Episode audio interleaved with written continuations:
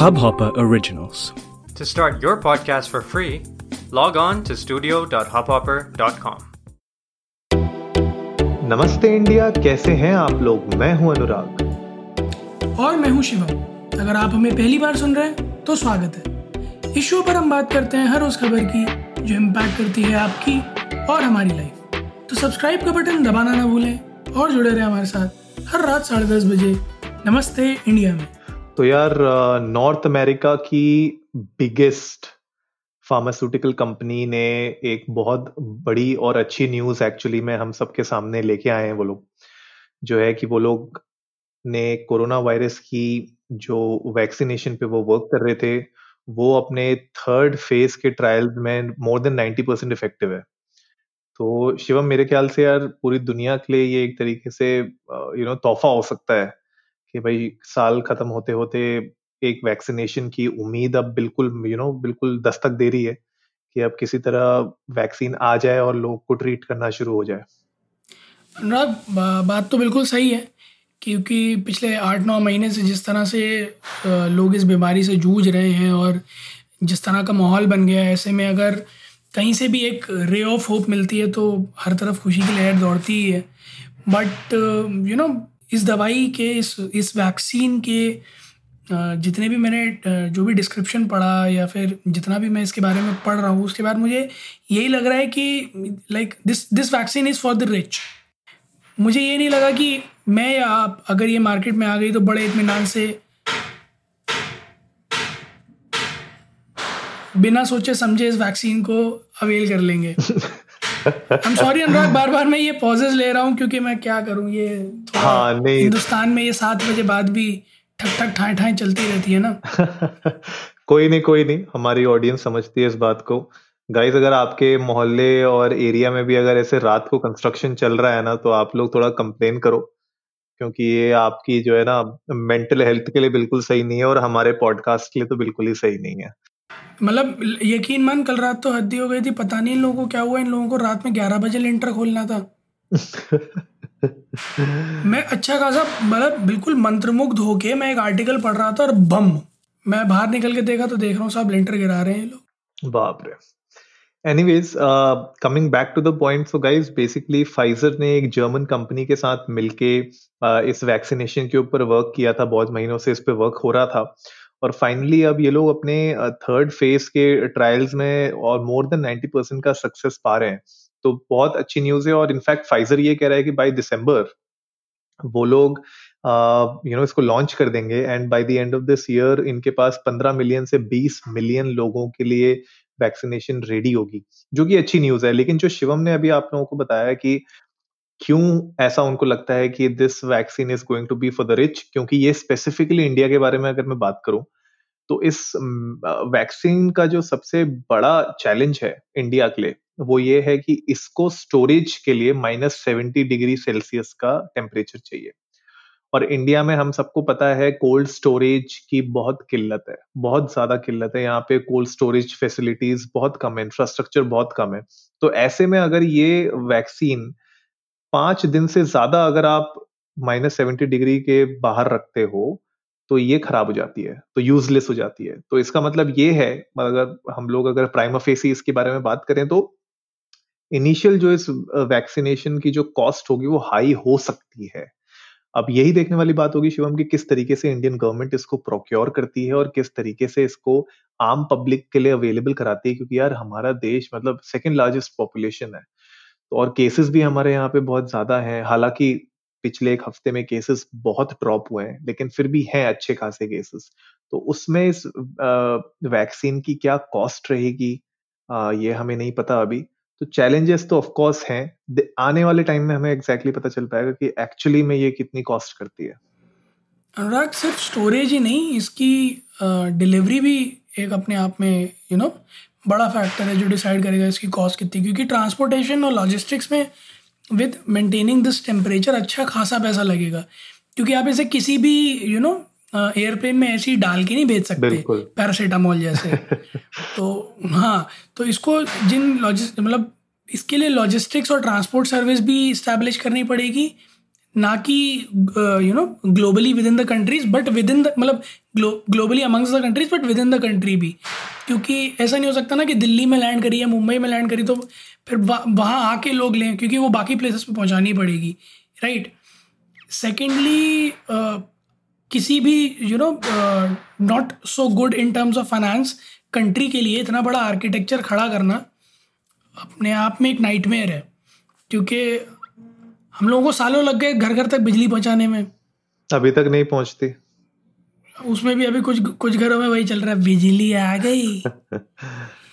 तो उस केस में इस तरह की कोल्ड स्टोरेज और इतने एक्सट्रीम कंडीशंस मेंटेन करना वो भी यू नो कि पाँच दिन में ख़राब हो जाएगी तो उसका स्टोरेज से निकल के और डिलीवरी होना विद इन दो फाइव डेज़ अपने आप में बहुत सारे कॉम्प्लेक्सिटीज़ हैं जो इन्वॉल्व करता है ये।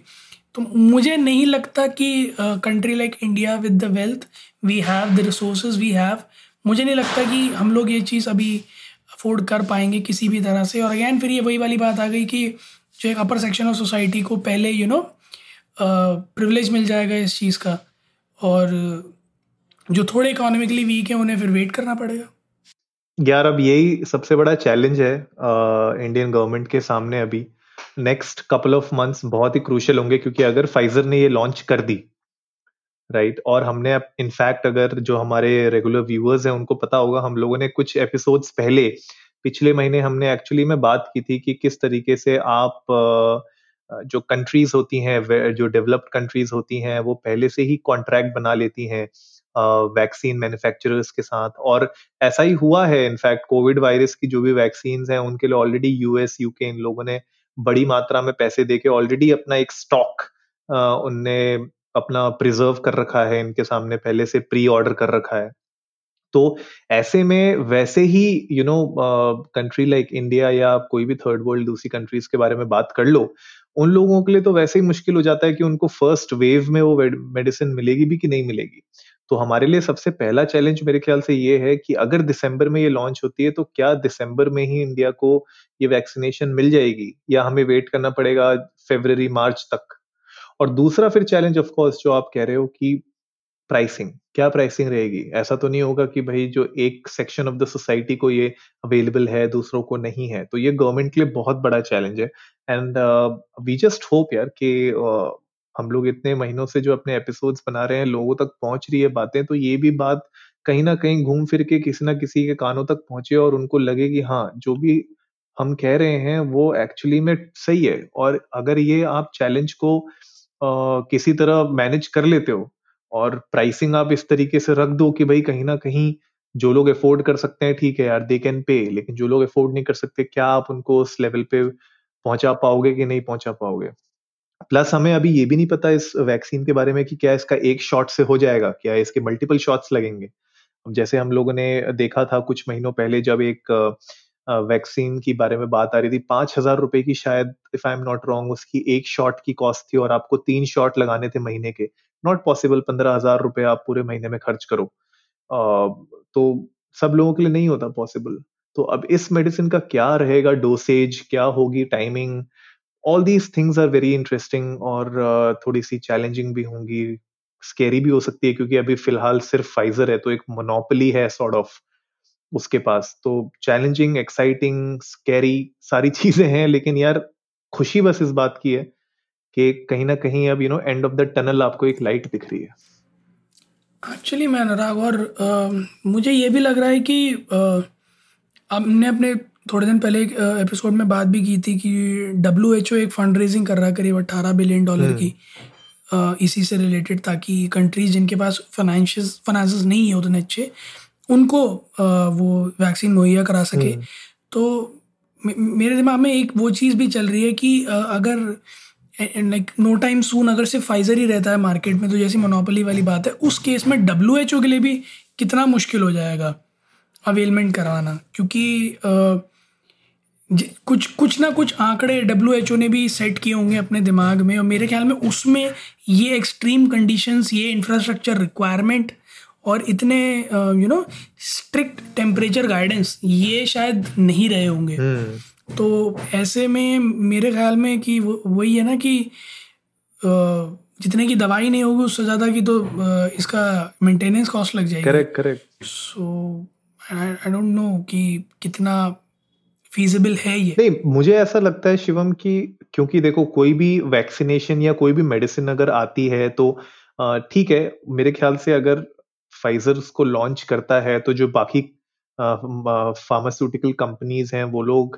अनलेस वो उसको पेटेंट करा दे और बिल्कुल ही शेयर ना करे किसी के साथ तो कहीं ना कहीं लोग उसका फॉर्मूला लेके they can make a different composition they can try a different composition और मे बी शायद कोई दूसरी कॉम्पोजिशन का भी ट्रायल्स यू नो सक्सेसफुल हो जाए और मे बी शायद उसको इतनी एक्सट्रीम स्टोरेज रिक्वायरमेंट ना हो। तो वी जस्ट होप कि यार अगर दिसंबर में ये आ जाती है, अगले मतलब जहाँ तक मैं पॉजिटिव हूँ कि अगले छह महीने के अंदर we would definitely love to see more companies bringing in vaccine और सबके you know final stages complete हों और वो इनफैक्ट यू नो लोगों तक पहुँचने लग जाए ये वैक्सीन वो मेरे ख्याल से एक बहुत ही अच्छा सिनेरियो होगा जहाँ पे सब लोगों को ये मुहैया हो जाए दवाई क्योंकि हम देख रहे हैं यार, जैसे यूरोप में कुछ कंट्रीज़ में अभी second third wave of corona virus फिर से हिट किया था। तो तो मतलब यू नो इंडिया में अगर फिर से हो गया तो सोचो आप कितना बुरा हाल होने वाला है। और बीच में तो एक्चुअली लग भी रहा था कि जिस तरीके से दिल्ली में केसेस बढ़ रहे थे अचानक से तो उस वक्त तो ऐसा लग भी रहा था कि यार, पता चले थर्ड वेव यहाँ पे हिट हो गई है। तो ये मतलब कोई और डिफ़िकल्ट सिचुएशन में हम पड़े इससे पहले अगर कुछ इस तरीके का सोल्यूशन आ जाता है तो मेरे ख्याल से हम सबके लिए अच्छा ही होगा देखते हैं अनुराग वही है हमारे हिंदुस्तान में तो आ, बात वही है ना दे रहा है दुरुस्त है वाला है। तो मुझे लग भी रहा है कि इंटेंट भी वही रहेगा कि कुछ ऐसी वैक्सीन आ जाए जो you know normal room temperature पर और आइडियल मतलब यू नो नॉर्मल कंडीशंस में चल सकती हो। तो it be good for us let's hope let's pray कि चीज़ें ठीक रहें। बिल्कुल यार बिल्कुल। और गाइस जो भी हमें सुन रहे हैं हम लोग बार बार यही कहते रहते हैं। आज भी हम लोग एपिसोड खत्म करने से पहले यही कहेंगे कि unless and until it's really urgent बाहर निकलना अगर आपका तो घर पे रहिए सुरक्षित रहिए अपने घर वालों के साथ। अगर आपके घर में बड़े बुज़ुर्ग हैं तो उनका भी ख्याल रखिए। Right right? मेरे नोन में बहुत लोग हैं जिनको हो रखा है कोरोना वायरस उनके पेरेंट्स को हो रखा है तो यू नो वो जिस तरीके के ट्रॉमा से गुजर रहे हैं uh, मैंने वो देखा है उनके लिए तो मैं ये नहीं चाहता कि आप लोग भी उस ट्रॉमा से उस पूरी सिचुएशन से गुजरें तो इन सब चीज़ों का थोड़ा सा ख्याल रखिए अभी भी केसेस एक्टिव हैं अभी भी यू नो सिचुएशन क्रिटिकल हो रही है लोगों की डेथ्स हो रही हैं तो प्लीज़ थोड़ा सा और केयरफुल रहिए, बस थोड़ा टाइम और है, हमें ये पॉजिटिव न्यूज़ आप तक पहुंचानी थी आज। थोड़ा सा समय और है, बस उसके बाद एक बार वैक्सीन आने लग जाएगी तो शायद हम लोग फिर यू नो थोड़ा सा और ओपनली घूम सकेंगे थोड़ा सा और ओपनली काम कर सकेंगे। तो थोड़ा सा धैर्य और बनाने की ज़रूरत है। उम्मीद है आप लोगों को आज का एपिसोड पसंद आया होगा। तो जल्दी से सब्सक्राइब का बटन दबाइए और जुड़िए हमारे साथ हर रात साढ़े दस बजे सुनने के लिए ऐसी ही कुछ इन्फॉर्मेटिव खबरें। तब तक के लिए नमस्ते इंडिया।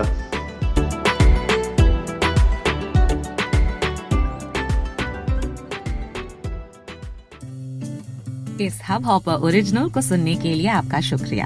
अगर आप भी अपना पॉडकास्ट लॉन्च करना चाहते हैं तो हब हॉपर स्टूडियो वेबसाइट पे रजिस्टर करें और एक मिनट के अंदर अंदर अपना खुद का पॉडकास्ट लॉन्च करें। यही नहीं स्टूडियो देता है आपको पूरी आज़ादी कहीं भी, कभी भी अपना पॉडकास्ट लॉन्च करने की सिर्फ़ तीन आसान स्टेप्स में। तो साथ में अपना पॉडकास्ट शुरू करने के लिए तैयार just hop on Hub Hopper simply content